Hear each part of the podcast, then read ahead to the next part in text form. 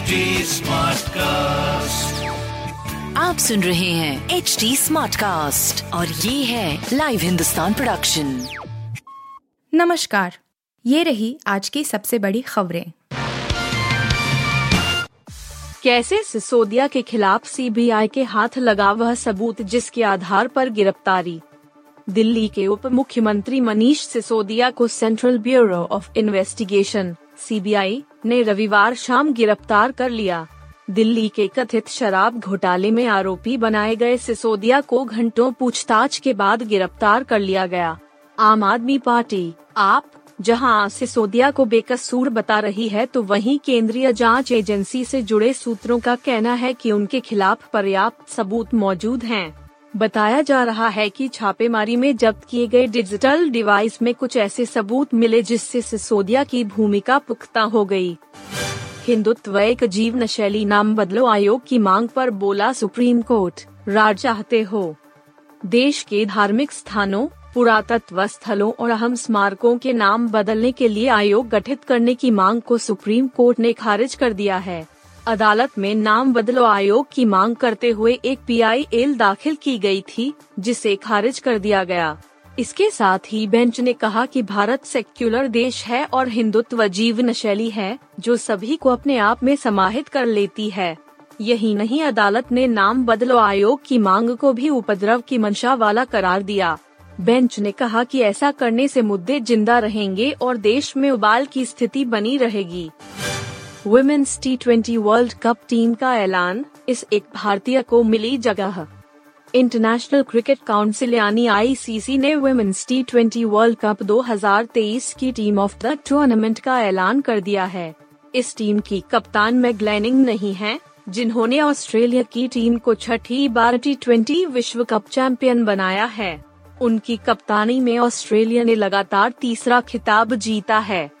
ICC ने प्रदर्शन के आधार पर टीम ऑफ़ द टूर्नामेंट में 11 खिलाड़ियों को जगह दी है। आईसीसी ने इंग्लैंड की कप्तान नैट स्क्यूअर ब्रंट को कप्तान चुना है। इस टीम में एकमात्र भारतीय खिलाड़ी ऋचा घोष हैं, जिनका प्रदर्शन शानदार रहा है। बाबा बागेश्वर को नहीं आती अंग्रेज़ी। ऐसा क्या बोला जो उड़ने लगा मज़ाक? बागेश्वर धाम वाले धीरेन्द्र शास्त्री की बातों में एक बड़ी आबादी दिलचस्पी लेने लगी है। कोई बाबा बागेश्वर को एक चमत्कारी संत मानता है तो कोई बाबा के कथित चमत्कारों पर सवाल भी उठाता है।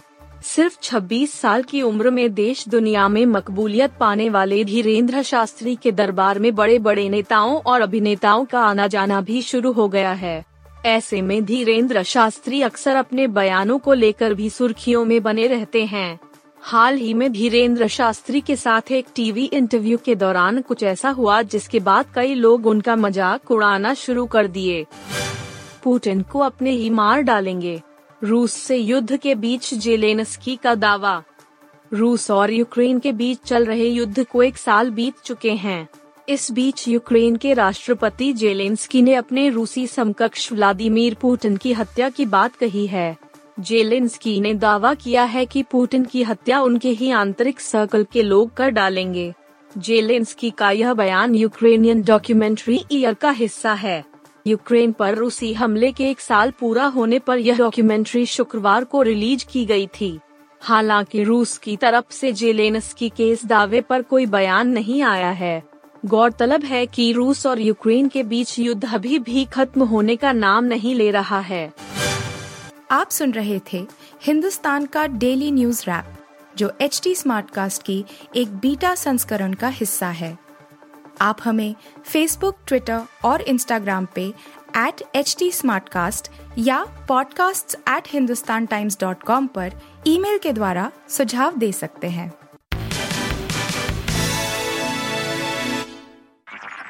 आप सुन रहे हैं एच डी स्मार्ट कास्ट और ये था live Hindustan production smart Smartcast.